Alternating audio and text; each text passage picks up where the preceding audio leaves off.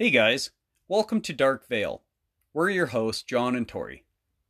Dark Veil is a podcast that discusses the darker side of life. We are not professionals on any of the topics we discuss. We do as much research as we can, and we do try to be as accurate as possible. However, no one is perfect, and neither are we. Because we're discussing the darker side of things, this podcast is best listened to by a mature audience. So sit back and get ready to Podcast and chill!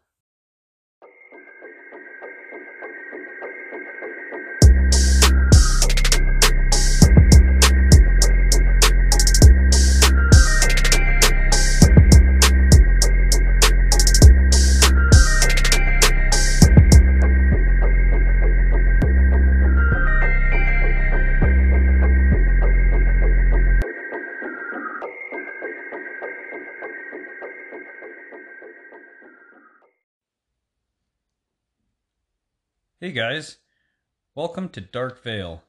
My name is John. And my name is Tori.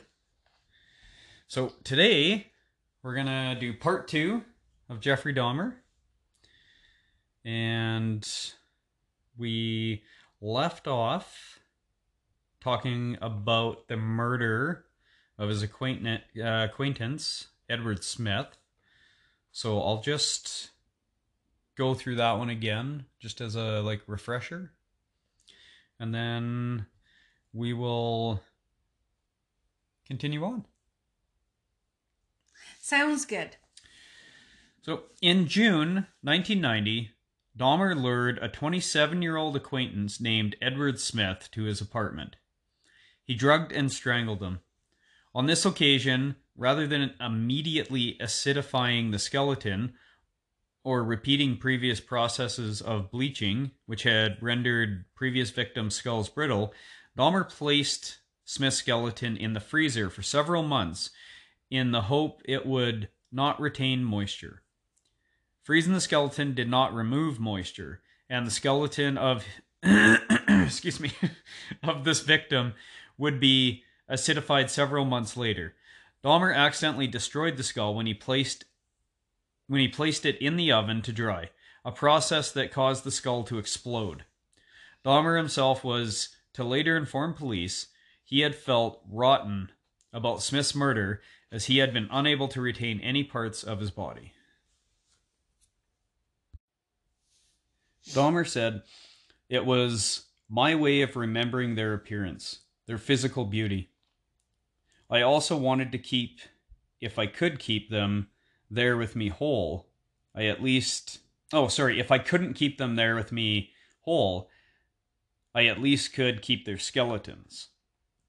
That is really a very strange and creepy sentiment. Yeah, Having someone's skeleton with you is not the same as remembering somebody in a loving way. yeah, yeah, exactly. What a what a way to immortalize someone. Just skin them, take all the flesh off, and keep their skeleton sitting with you. Um, less than three months after the murder of Smith, Dahmer encountered a 22 year old Chicago native named Ernest Miller on the corner of North 27th Street. Miller agreed to accompany Dahmer to his apartment for $50 and further agreed to allow him to listen to his heart and stomach. That's a that's a weird request Yeah. to agree to. When Dahmer attempted to per- perform oral sex upon Miller, he was informed that'll cost you extra. Whereupon Dahmer gave his unintended victim a drink laced with two sleeping pills. On this occasion, Dahmer had only two sleeping pills to give his victim. Therefore, he killed Miller by slashing his carotid artery with the same knife he used to dissect his victims' bodies. Miller bled to death within minutes. Dahmer then posed the nude body for various suggestive Polaroid photographs before placing the body in his bathtub for dismemberment. Dahmer repeatedly kissed and talked to the severed head while he dismembered the remaining the remainder of the body. Yikes. That's gross Yeah. and twisted. Dahmer wrapped Miller's heart, biceps, and portions of flesh from the leg in plastic bags and placed them in the fridge for later consumption. He boiled the remaining flesh and organs into a jelly like substance using Soilex, which again enabled him to rinse the flesh off the skeleton, which he intended to retain. To preserve the skeleton, Dahmer placed the bones in a light bleach solution for 24 hours before allowing them to dry upon a cloth for one week. The severed head was initially placed in the refrigerator before being stripped of flesh, then painted and coated with enamel. Could you imagine going over to somebody's house and just finding a severed head in their fridge? No, I I Yeah. I can't. know. And when I think about that, I know one of my first thoughts would be I'm not safe yeah. because there's no explanation for that. My first thought, I think, would be really hoping that that's Uh, fake and not yeah. real. Um, three weeks after the murder of Miller, on September 24th, Dahmer encountered a 22 year old man named David Thomas at the Grand Avenue Mall and persuaded him to return to his apartment for a few drinks, with additional money on offer if he would pose for photographs. In his statement to police after his arrest, Dahmer stated that after giving Thomas a drink laden with sev- sedatives, sedatives he did not feel attracted to him, but was afraid to allow him to awake in case he would be angry over having been drugged. Therefore, he strangled him and dismembered the body, intentionally retaining no body parts whatsoever. He photographed the dismember dismemberment process and retained these photographs, which later aided in Thomas Thomas's subsequent identification. That's crazy. The I don't I don't understand that. Like he goes to the trouble of doing that and he's like, eh, not attracted. Yeah, Eh. I'm just gonna get rid of this object. Yeah, that's exactly it. And if you remember back earlier in the story, he trained himself to think Yeah. of people as like se- yeah, sexual objects basically. but objects in general. But that person still had to die, like it was no big deal, like Yeah. eh, I'm killing him. 'cause- He'd rather kill him than him wake up angry that he was drugged. Like he could have just drug him And dropped him off somewhere. Yeah, and- exactly, and let him wake up randomly somewhere else. Yeah, his regard for human life is disgusting. Yeah, there's zero regard. Um, following the murder of Thomas, Dahmer did not kill anyone for almost five months, although on a minimum of five occasions between October 1990 and February 1991, he unsuccessfully attempted to lure men to his apartment. He is also known to have regularly complained of feelings of both anxiety and depression to his probation probation probation officer throughout 1990 with frequent references to his sexuality, his solitary lifestyle, and financial difficulties. On several occasions, Dahmer is also known to have referred to harboring suicidal thoughts. In February 1991, Dahmer observed a 17 year old named Curtis Straughter standing at a bus stop near Marquette University. According to Dahmer, he lured Straughter into his apartment with an offer of money for posing nude for photos. With the added incentive, uh, incentive of sexual intercourse. I'm really having an issue with my tongue today. Yes. Um, Dahmer drugged and strangled Straughter with a leather strap, then dismembered him with Dahmer retaining the youth's skull, hands, and genitals, and photographing each stage of the dismemberment process. To me, it's especially worse when I hear about children being his victims. Oh yeah, And I and I think we discussed that in the last episode, but it's like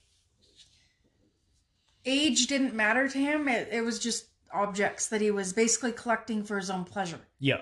Like that's what he thought of humans, right? Yeah. It's really sad. It really is. Not not that it's Excuse me. Not that it's not sad that any of them died. I'm just saying it's especially sad that some of his victims were kids. Yeah. I agree. Less than two months later, on April 7th, Dahmer encountered a 19 year old named Errol Lindsey walking to get a key cut. Lindsey was heterosexual. Dahmer lured Lindsey to his apartment where he drugged him, drilled a hole in his skull, and poured hy- hydrochloric acid into it. According to Dahmer, Lindsey awoke after this experiment, which Dahmer had conceived in the hope of inducing a permanent, unresistant, submissive state, saying, I have a headache. What time is it? In response to this, Dahmer again drugged Lindsey, then strangled him. He decapitated Lindsey and retained the skull. He then flayed Lindsey's body, placing the skin in a solution of cold water and salt for several weeks in the hope of permanently retaining it. Reluctantly, he disposed of Lindsey's skin when he noted it had become too frayed and brittle. He was really trying to preserve and save the, I mean, body parts, the skeletons, the flesh. Yeah. And he drilled a hole into his brain, right? Yeah, he drilled a hole into his His- skull. Into his skull and poured in hydrochloric acid into it. So he's trying to make some sort of sex zombie. Yeah, that's it. That's basically what I was getting from that too. The hope of inducing a permanent, unresistant, submissive state. Yeah. Yeah. Yeah. By 1991, fellow residents of the Oxford apartments had repeatedly complained to the building's manager, uh, Sopa Princewill, of the foul smells emanating from apartment 213, in addition to the sounds of falling objects and the occasional sound of a chainsaw. Oh, Who's using a chainsaw in an apartment and not getting the landlord called on him? yeah, that's crazy. If I, yeah. wow. Princewill did contact Dahmer in response to these complaints on several occasions, although he initially accused the o- excused the odors emanating from his apartment as being caused by his freezer breaking, causing the contents to become spoiled. On later occasions, he informed Princewill that the reason for the resurgence of the odor was that several of his tropical fish had recently died and that he would take care of the matter. You know what? I don't think you can mistake rotting flesh for the smell of a couple dead fish or a deep freeze of food. It would have to be fairly large fish rotting for quite a while for that to give off that kind of an odor that you could get a complaint from other residents of the apartment. That's That's insane. how that did he get away with that lie? That's insane that he would be doing any of that in a, an apartment. Yeah. Like, if I heard the occasional chainsaw from a neighbor in their apartment, I would be calling and calling until somebody checked that out. Yeah. That's not regular. Yeah, and over the course of time, you'd think that the residents would start paying a bit of attention to him, and somebody would have noticed that he keeps coming home with somebody, but then nobody's leaving the next day, Yeah. and then all of a sudden there's a chainsaw going. And the smells. Yeah, and the smells. Ugh. You know what though? I get it. Like it's easy. It's easy to say now, knowing Yeah. knowing what was going on. But I understand how when you're in the moment and it's everyday life, and you know how you would. I I understand how it could not be caught either, right? Like Yeah, how he could just slip through the cracks of that, but still, yeah. I don't know. On the afternoon of May 26, 1991, Dahmer encountered a 14 year old Lao teenager named Konerak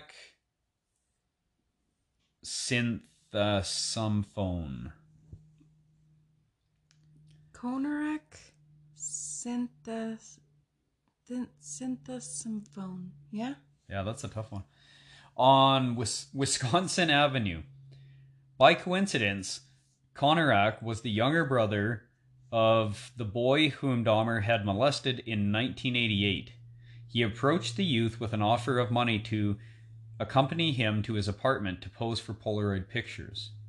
According to Dahmer, Konerak was initially reluctant to his proposal before changing his mind and accompanying Dahmer to his apartment, where the youth posed for two pictures in his underwear before Dahmer drugged him into unconsciousness and performed oral sex on him. On this occasion, Dahmer drilled a single hole into Konerak's head, skull, through which he injected hydrochloric acid into the frontal lobe. Before Konerak fell unconscious, Dahmer led the boy to his bedroom, where the body of 31 year old Tony Hughes, whom Dahmer had killed three days earlier, lay naked on the floor. According to Dahmer, he believed that Konerak saw this body, yet did not react to seeing the bloated corpse, likely because of the effects of the sleeping pills he had ingested and the hydrochloric acid Dahmer had injected through his skull. Konerak soon became unconscious, whereupon Dahmer drank several beers while lying alongside Konerak before leaving his apartment to drink at the bar, then purchase more alcohol. In the early morning hours of May 27th, Dahmer ret- returned toward his apartment to discover Konerak sitting outside naked on the corner of 20, 20, 25th and State, talking in Lao, with three distressed young women standing near him. Dahmer approached the women and told them that Konerak, whom he referred to by the alias John Hmung, was his friend, and attempted to lead him into his apartment by the arm. The three women dissuaded Dahmer, explaining they had phoned 911. Upon the arrival of two Milwaukee police officers, Dahmer's demeanor relaxed. He told the officers that Konerak was his 19 year old boyfriend, that he had drunk too much following a quarrel, and that he frequently behaved in this manner when intoxicated. The three women were exasperated, and when one of the trio attempted to indicate to one of the officers that Konerak was bleeding from his buttocks and that he had seemingly struggled against Dahmer's attempts to walk him to his apartment, the officers harshly informed her to butt out, shut the hell up, and not interfere, adding the incident was domestic. That is really Wow. sad because that young boy who was only 14 almost got saved. Yeah, Yikes. that's unreal. Against the protests of the three women, the officers simply covered Konerak with a towel and walked him to Dahmer's apartment, where, in an effort to verify his claim that he and Konerak were lovers, Dahmer showed the officers the two semi nude Polaroid pictures he had taken of the youth the previous evening. The officers later reported having noted a strange scent reminiscent of excrement inside the apartment. This odor emanated from the decomposing body of Hughes. Dahmer stated that to investigate this, one officer simply peeked his head around the bedroom but really didn't take a good look. The officer then left with a departing remark that Dahmer take good care of Konerak. Oh, man. That's crazy. They were in his apartment. One cop just poked his head around the corner and was like, "Uh, looks good to me. Take good care of that guy who uh, was actually a young boy." That's absolutely unreal. Had the two police officers conducted a background check on Dahmer, it would have revealed that he was a convicted child molester under probation. Upon the departure of the two officers from his apartment, Dahmer again injected hydrochloric acid into Konerak's brain. On this second occasion, the injection proved fatal. The following day, May 28th, Dahmer took a day's leave from work to devote himself to the dismemberment of the bodies of Konerak and Hughes. He retained both victims' skulls. On June 30th, Dahmer traveled to Chicago, where he encountered a 20 year old man named Matt Turner at a bus station. Turner accepted Dahmer's offer to travel to Milwaukee for a professional photo shoot. At the apartment, Dahmer drugged, strangled, and dismembered Turner and placed his head and internal organs in separate plastic bags in the freezer. Turner was not reported missing.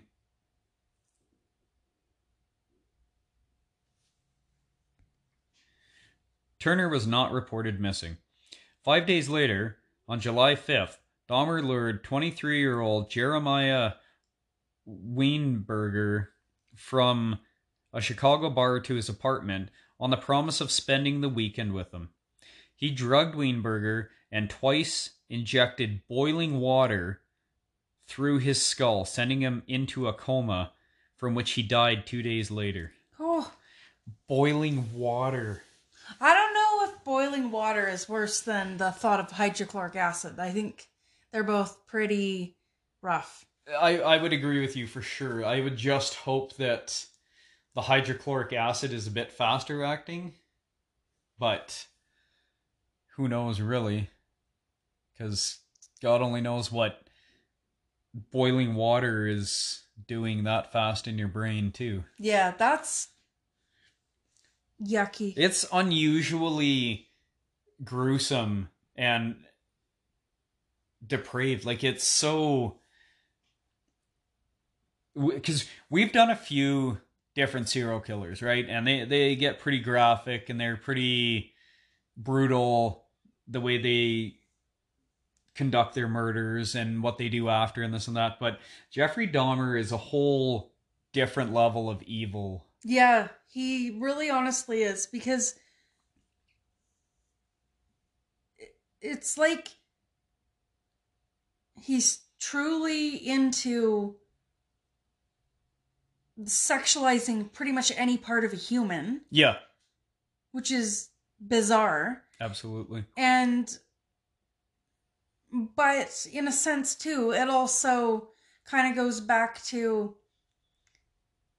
all people want someone because if he preferred the dead body parts and all those things, he wouldn't have been trying to like he wouldn't have invol- ev- evolved into trying to make human zombies either, right? Yeah. Like I mean it's still gross. It's Yeah. still the same. It's still diabolical Yeah, right? But I feel like if he could pull off having somebody alive, he would have chosen that, right? But Yeah. it's just it's really strange to me because there's those people that pretty much kidnap somebody, yeah, take them to a hidden location and just keep them and keep them trapped, right? yeah, yeah. and we've covered lots of people that you know it's pretty that kind of style is pretty well known right or there's people that do what they do and then they kill somebody and then get rid of the body there's that group of killers too right Yeah. but he's this very strange combo of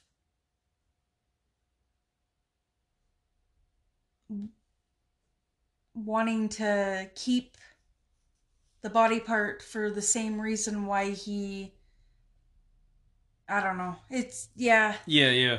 No, I know what you're saying. He's if he keeps the body parts, he can memorize, like, immortalize them to himself, basically, and eats them so they become part of him. Yeah. And he also has, because it even in the uh, part one of this, he kept one of the skulls early on for basically like a sexual apparatus, like Yeah. and that. So for him, it's all like a sexual thing.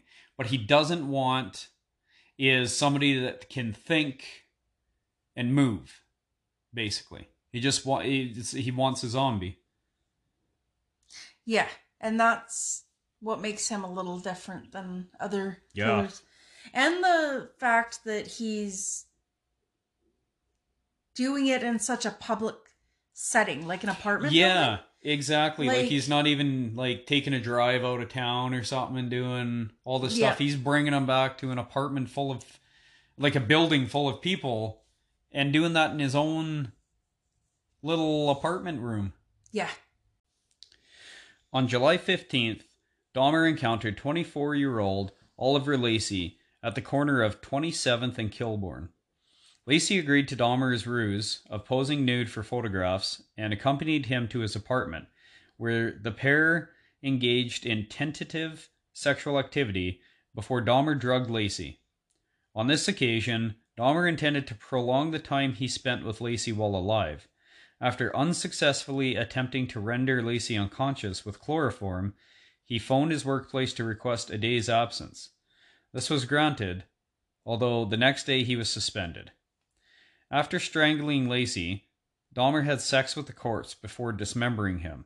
He placed Lacy's head and heart in the refrigerator and his skeleton in the freezer. Four days later, on July 19th, Dahmer received word that he was fired. Upon hearing of this news, Dahmer lured 25 year old Joseph Bradehoft to his apartment. Bradehoft was strangled and left lying on Dahmer's bed, covered with a sheet for two days. On July 21st, Dahmer removed these sheets to find the head covered in maggots, whereupon he decapitated the body, cleaned the head, and placed it in the refrigerator. He later acidified Bradehoft's torso along with those of two other victims killed within the previous month. So on July 22nd, 1991, Dahmer approached three men with an offer of $100 to accompany him to his apartment to pose for nude photographs, drink beer, and simply keep him company. One of the trio, 32 year old Tracy Edwards, agreed to accompany him to his apartment. Upon entering Dah- Dahmer's apartment, Edwards noted a foul odor and several boxes of hydrochloric acid on the floor, which Dahmer claimed to use for cleaning bricks. After some minor conversation, Edwards responded to Dahmer's request to turn his head and view his tropical fish, whereupon Dahmer placed a handcuff upon his wrist. When Edwards asked what's happening, Dahmer unsuccessfully attempted to cuff his wrists together, then told Edwards to accompany him to the bedroom to pose for nude pictures. While inside the bedroom, Edwards noted nude male posters on the wall and that a videotape of The Exorcist 3 was playing. He also noted a blue 57 gallon drum in the corner from which a strong odor emanated. Dahmer then brandished a knife and informed Edwards he intended to take nude pictures of him. In an attempt to appease Dahmer, Edwards unbuttoned his shirt, saying he would allow him to do so if he would remove the handcuffs and put the knife away. In response to this promise, Dahmer simply turned his attention towards the TV. Edwards observe, observed Dahmer rocking back and forth and chanting before turning his attention back to him. He placed his head on Edwards' chest, listened to his heartbeat, and with the knife pressed against his intended victim, informed Edwards he intended to eat his heart. In continuous attempts to prevent Dahmer from attacking him, Edwards repeated that he was Dahmer's friend and that he was not going to run away. Edwards had decided he was going to either jump from a window or run through the unlocked front door upon the next available opportunity. When Edwards next stated he needed to use the bathroom, he asked if they could sit with a beer in the living room where there was air conditioning. Dahmer consented, and the pair walked to the living room when, when Edwards exited the bathroom. Excuse me. Inside the living room, Edwards waited until he observed Donner observed Dahmer have a momentary lapse of concentration before requesting to use the bathroom again. When Edwards rose from the couch, he noted Dahmer was not holding the handcuffs, whereupon Edwards punched him in the face, knocking Dahmer off balance and ran out the front door. Excuse me. At 11:30 p.m. on July 22nd, Edwards flagged down two Milwaukee police officers at the corner of North 25th Street. The officers noted Edwards had a handcuff attached to his wrist, whereupon he explained to the officers that a freak had placed the handcuffs upon him and asked if the police could remove them. When the officers' handcuff keys failed to fit the brand of handcuffs, Edwards agreed to accompany the officers to the apartment, where Edwards stated he had spent the previous five hours before escaping. Jeez, he was in there for quite a while. Yeah. I'm glad he punched him in the face. Yeah. Yeah, that. See, this is the one that got away, right? Yeah. This this um. Dom, it's it's almost like Dahmer got cocky Really- and really real- sloppy? Yeah. I'm sorry, honey, but what I'm wondering is because I was listening pretty intently there. Yep. At the beginning of this part, you said he asked three guys to come home with him. Yeah. And I was envisioning like there was a group of three guys that he asked. Did you mean that he um just asked three different guys at that bar and this is the guy that ended up going with him? No, he. excuse me. What happened is Dahmer approached three men with an offer of a hundred dollars to accompany him to his apartment and pose for new photographs. One of the trio, thirty-two-year-old Tracy Edwards, Oh, agreed okay. to. The other two didn't. They just. It was just that one guy that was like, "Yeah, sure." Okay. I missed that part. Cuz I was like, Where's the other two guys Yeah. and what's happening with them? Yeah. Yeah, no, for sure. Um when so when the officers and Edwards arrived at the apartment uh apartment 213 Dahmer invited the trio inside and acknowledged he had indeed placed the handcuffs upon Edwards although he offered no explanation as to why he had done so at this point, Edwards divulged to the officers that Dahmer had also brandished a large knife upon. Uh, sorry, he had yeah he had brandished a large knife upon him, and that this had happened in the bedroom. Dahmer made no comment to this revelation, indicating to one of the officers that the key to the handcuffs was inside his bedside dresser. As one of the officers entered the bedroom, Dahmer attempted to pass the officer uh, himself to retrieve the key, whereupon the second officer present informed him to back off. In the bedroom, the first officer noted there was indeed indeed a large knife beneath the bed. He also saw an open drawer, an open drawer which, upon closer inspection, contained scores of Polaroid pictures, many of which were of human bodies in various stages of dismemberment.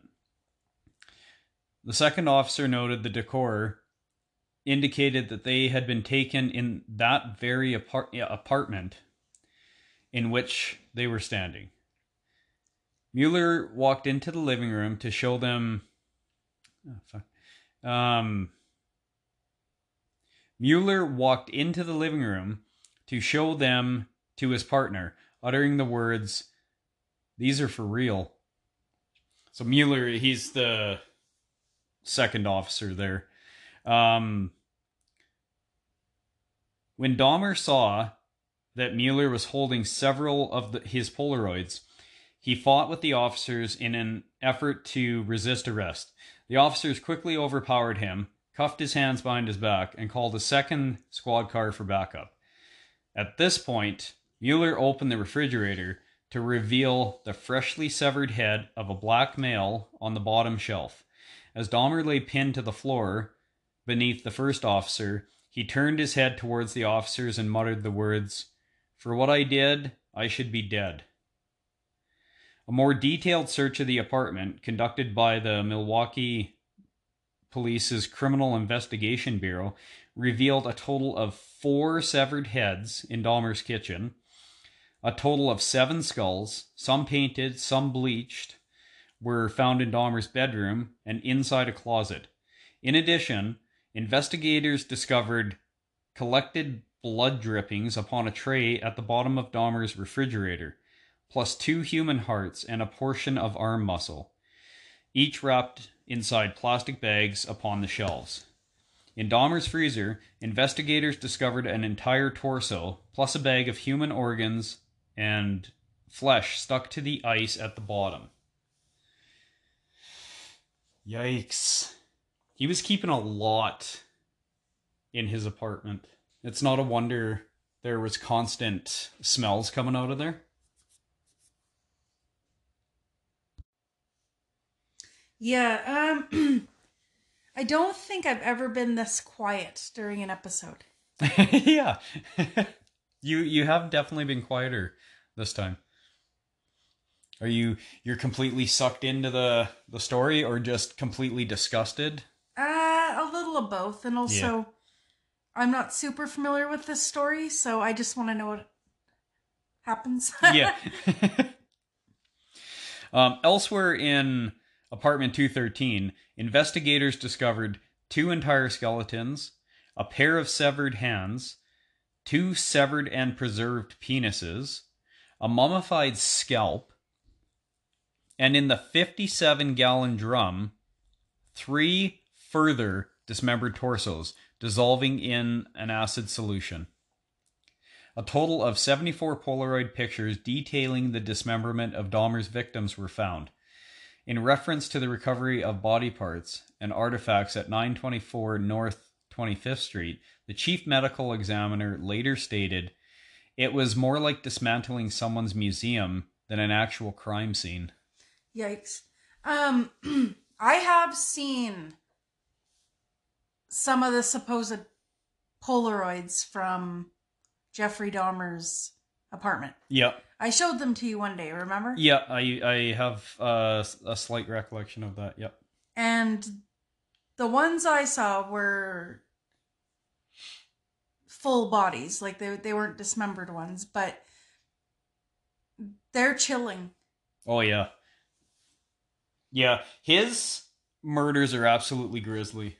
And and what he did and the way he kept the body parts like I can't imagine what these officers and detectives and everybody that was there for the crime scene just like being absolutely blown away at what they stumbled across. Yeah. Can you imagine having all that stuff going on in your house and then just like getting ready for the day and leaving for work like a normal person? Like Oh yeah. that that double life thing of a serial killer really intrigues me because I I don't understand how you can have your shit together enough to well he did lose his job and Jeffrey Dahmer actually had a far worse job history than a lot of them, right? Yeah. because he his living situation changed a lot and his jobs were changing all the time but just the fact that he can have really any piece of functioning normal life when that's the kind of stuff going through your brain like Yeah, it's it's. You're right. It is, it is very interesting because I don't know how they can disassociate themselves with that enough to go and function normally in day to day life. Yeah. And then at the end of the day, it's the exact opposite of that. Exactly. Like my head is in the clouds when I leave for the day for work if I think I may have left the uh my flat iron on. Yeah. Like that's distracting enough for me that I'm like, damn it. yeah. Um, could you imagine if you had like two hearts, four heads, a couple torso, like you're just making your next plan for your next victim on top of it. Like, I don't know. Yeah. It's a different person that can do that kind of stuff, that's for sure. Yeah. Beginning in the early hours of July 23rd, 1991, Dahmer was questioned by Detective Patrick Kennedy as, as to the murders he had committed and the evidence found at his apartment. Over the following two weeks, Kennedy and later Detective Patrick Murphy conducted numerous interviews with Dahmer, which, when combined, totaled over 60 hours. Oh, that's a lot. Yeah. Um, Dahmer waived his right to have a lawyer present throughout his interrogations, adding he wished to confess all as he had created this horror, and it only makes sense I do everything to put an end to it. So that was his own words there. Um, he readily admitted to having murdered 16 young, young men in Wisconsin since 1987, and one further victim, Stephen Hicks, killed in Ohio back in 1978. Most of Dahmer's victims had been rendered unconscious prior to, prior to their murder, although some had died as a result of having acid or boiling water injected into their brain. As he had no memory of the murder of Tuomi, he was unsure whether he was unconscious when beaten to death, although he did concede it was possible that his viewing uh, the exposed chest of Tuomi while in a drunken stupor may have led him to unsuccessfully attempt to tear Tuomi's heart from his chest. Jesus. Wow. Almost all the almost all the murders Dahmer committed after moving into the Oxford apartments had involved a ritual of posing the victims' bodies in suggestive positions, typically with the chest thrust outwards prior to dismemberment. Dahmer readily admitted to engaging in necrophilia with several of his victims' bodies, including performing sexual acts with their viscera as he dismembered their bodies in the bathtub. Ugh. He was doing sexual acts in the middle of dismembering them. With parts of the flesh he was cutting off. Having noted that much of the blood pooled inside the victim's chest after death, Dahmer first removed their inter- internal organs, then suspended the torso so the blood drained into the bathtub. Before dicing any organs he did not wish to retain and paring the flesh from the body. The bones he wished to dispose of were pulz- pulverized or acidified with Soilex and bleach solutions used to aid in the preservation of skeletons and skulls he wished to keep. In addition, Dahmer confessed to having consumed the hearts, livers, biceps, and portions of thighs of several victims killed within the previous year. Describing the increase in his rate of killing in the two months prior to his arrest, Dahmer stated he had been completely swept along with his compulsion to kill, adding, It was an incessant and never ending desire to be with someone at whatever cost. Someone good looking, really nice looking. It just filled my thoughts all day long. So, yikes. That's and that's kind of like what you were saying, like the need to to be with someone, Yeah. right? Like in just any and all all way possible. Like it just didn't matter. When asked as to why he had preserved a total of seven skulls and the entire skeletons of two victims, Dahmer stated he had been in the process of constructing a private altar of victims. uh, uh, sorry, a private altar of victim skulls, which he had intended to display on the black table located in his living room and upon which he had photographed the bodies of many of his victims. The, dis- the display of skulls was to be adorned at each side with the complete skeleton of Miller and Lacy. The four severed heads found in the kitchen were to be removed of all flesh and used in this altar, as was the skull of at least one future victim. Incense sticks were to be placed at each end of the black table, above which Dahmer intended to place a large blue lamp with extending blue globe lights. The entire construction was to be placed before a window covered with a black opaque shower curtain, in front of which Dahmer intended to sit in a black leather chair. When asked in a November 18, 1991 interview who the altar was dedicated to, Dahmer replied, Myself. It was a place where I could feel at home. Oh. Yeah. He further described his intended altar as a place for meditation, from where he believed he could draw a sense of power, adding, If this had happened six months later, that's what they would have found. When when they said if this, they meant they were talking about his arrest. Yeah, yeah. So yes. he would have if if they wouldn't have arrested him then and got him six months later, that's what they would have found was this actual altar yeah. and seating. It's like almost like he's creating his own throne surrounded by his trophies.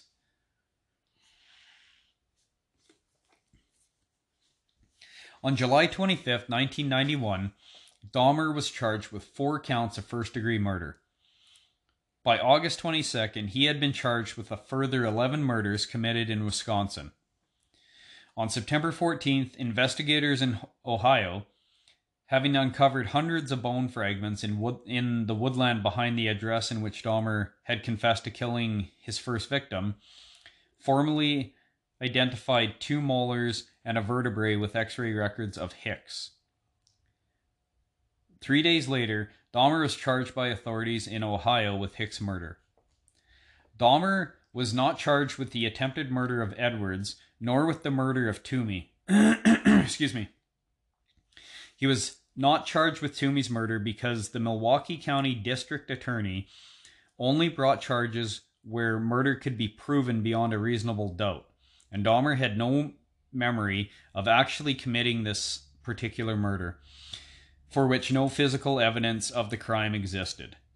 At a scheduled pre- preliminary hearing on January 13, 1992, Dahmer pleaded guilty, but insane, to 15 counts of murder.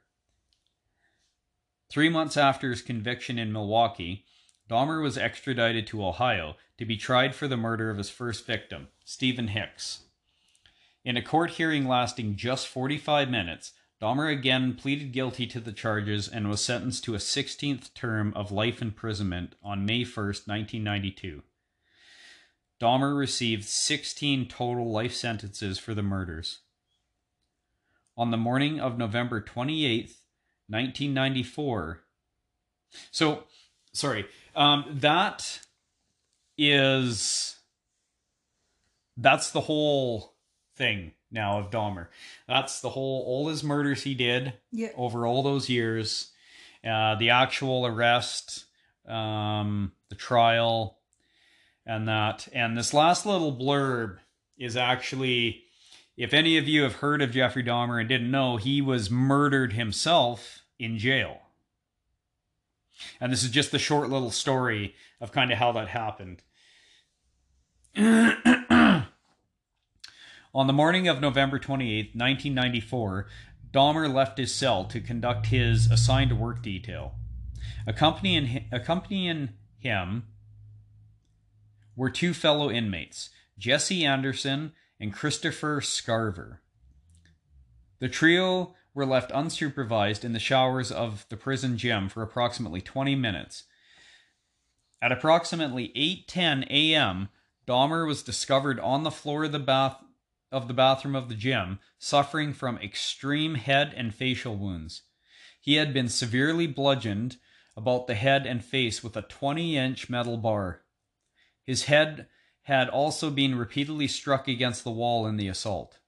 Although Dahmer was still alive and was rushed to a nearby hospital, he was pronounced dead one hour later. Anderson had also been beaten with the same instrument and died two days later from his wounds. So, Yikes. yeah, Christopher Scarver murdered both of them in the prison gym bathroom. He was taking out the trash. Yeah, you're not wrong. You're not. You're not wrong about uh, Dahmer. I don't know anything about the other guy, but yeah, I guess. but yeah, he was absolutely did no harm with that one, really. yeah, except for the fact that I feel like people like Jeffrey Dahmer need to live as long as possible in jail because it's boring and torturous. Yeah, And- absolutely. Death is an easy way out of Yeah. a punishment like that. Exactly. Staying in jail and rotting for the rest of your life is actually a fairly good punishment for a lot of things. Yeah, exactly. But yeah, so that that's it. That concludes the Jeffrey Dahmer story. Good job on Jeffrey Dahmer, honey. Thank you. That was a really interesting one. It was very grisly and brutal and disgusting and depraved and sick, uh, but very interesting. It was a lot that I had no idea about. It's like with a story like that, you get bombarded with murder and gruesomeness, and it's really shocking Yeah, that one single human can inflict that amount of pain and torment on somebody else for ultimately their own sexual gratification. yeah, yeah, yeah. And some of them, some of them as young as fourteen. Yeah. it's i can't imagine how the you know the victims families feel too that's that's crazy Yeah. but yeah anyway um so before we go um we want to mention again uh you guys to check out little nerdy Mm-hmm. Um, they got a great podcast. They release new episodes every Tuesday. They got their debate without hate once a month. Um, lots of uh, lightheartedness and humor in that. Yeah. Uh, they like to talk about um, nerd culture, geek culture, uh, movies, video games, anime, board games. You Yep. know, all all sorts of things like that. You name it, you, you they're gonna discuss it. Um, but yeah, check them out and check out their Facebook page as well. Drop a line, say hi. Yeah. It's true. Yeah. You can visit our Facebook page too and say hi to us as well. Yeah, yeah, we like we like when people say hi. We say hi back. Yeah. All right. Well, thanks for joining us, guys. I hope uh, we hope you guys enjoyed part two, Yeah. and we hope to have you back next Monday for some Podcast podcast and and chill.